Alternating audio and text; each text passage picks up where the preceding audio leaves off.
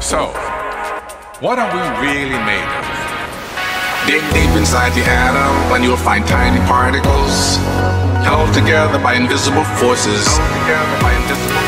Everything is made up of tiny packets of energy born in cosmic furnaces. The atoms that we're made of have negatively charged electrons whirling around a big, bulky nucleus.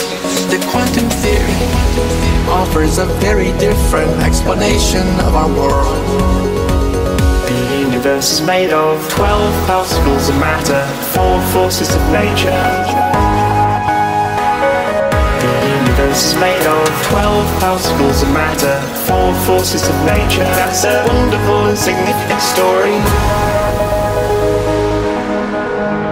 Suppose that little things behaved very differently than anything big. Nothing's really as it seems. It's so wonderfully different than anything big. The world is a dynamic mess of jingling things. It's hard to believe. The quantum theory is so strange and bizarre. Even Einstein couldn't get his head around it.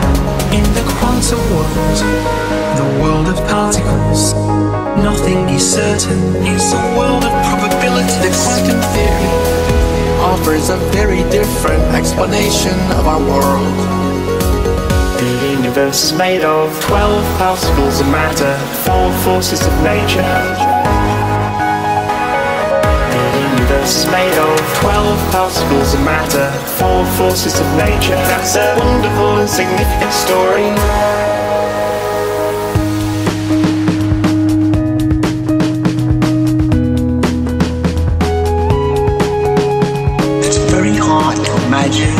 All crazy things that things really are like.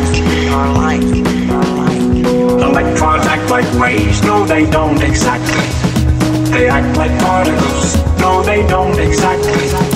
We need a theory of everything. We need a theory of everything. Which is still just beyond our grasp. Still just beyond our grasp. We need a theory of everything. We need a theory. Perhaps the ultimate triumph. The ultimate triumph of science.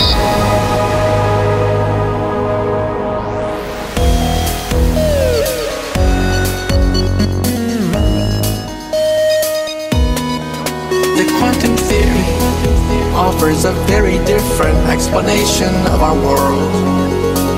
The universe is made of 12 particles of matter, four forces of nature. Is made of 12 particles of matter, four forces of nature. That's a wonderful and significant story. Wonderful and significant story. I gotta stop somewhere. I'll leave you something to imagine.